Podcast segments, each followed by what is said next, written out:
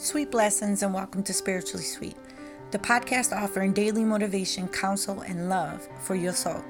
Come check us out on TikTok and Instagram at Spiritually Sweet. If you're looking to collab, network, or just want to leave comments and discuss today's topics, feel free to reach out at spirituallysweetinfo at gmail.com. Today's topic is about rebuilding self confidence. Self confidence also comes with self esteem and self worth. These three concepts go hand in hand. You cannot possess one without the other. Although this may be a touchy subject for some, it is a necessary one on the journey to healing. Self confidence or the lack of can make or break you on your path. If you feel that you're 100% solid on your self confidence, that's great. But there is no such thing. This extraordinary ride we call life always deals difficult hands that causes us to take hits as we learn. And taking those hits, even though you survived them, they still took a toll on you, mainly your self confidence or it could have attacked your self esteem or damaged your level of self worth. This is how people sometimes get stuck in life and lose their way. We are emotional, spiritual beings. We were meant to feel things. We have our emotions for a reason. The trick is to keep them in check and always have control of them in any given situation. I do not know one person who has the ability to continuously do this effortlessly or perfectly every time the situation calls for it. No one is perfect, and we all have our shortcomings, for we are all only human. However, we can prepare and prevent ourselves from ever going in too deep with our responses to life's challenges. Realizing your power will enable you to better protect yourself when enduring hard times. If you are ever down, feeling disappointed from your response or actions to a situation, or doubting yourself, then I need you to, to take a step back and reevaluate yourself. Who do you think you are?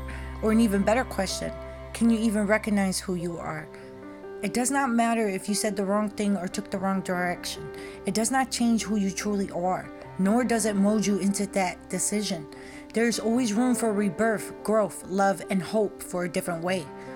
So, why allow yourself to feel the doubt and pain that will ultimately cause a slow demise if you continue to allow it to do so? That does not make any sense.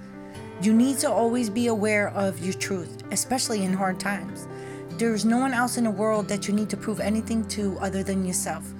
You need no one else's approval or validation to confirm what you already know.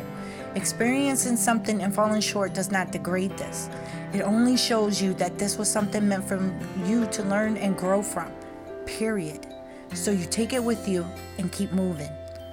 So maybe you are wondering, well, how should I react? Or how do I reassure myself during hard times?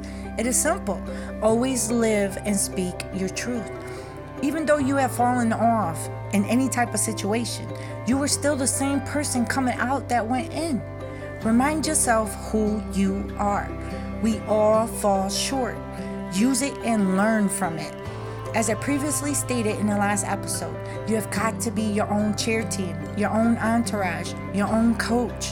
You must constantly build yourself back up.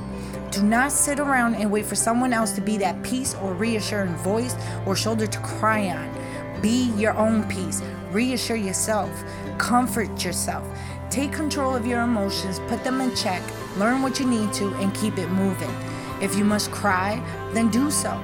If you must pause to feel and process whatever emotion, then do so. Just do not stay there too long.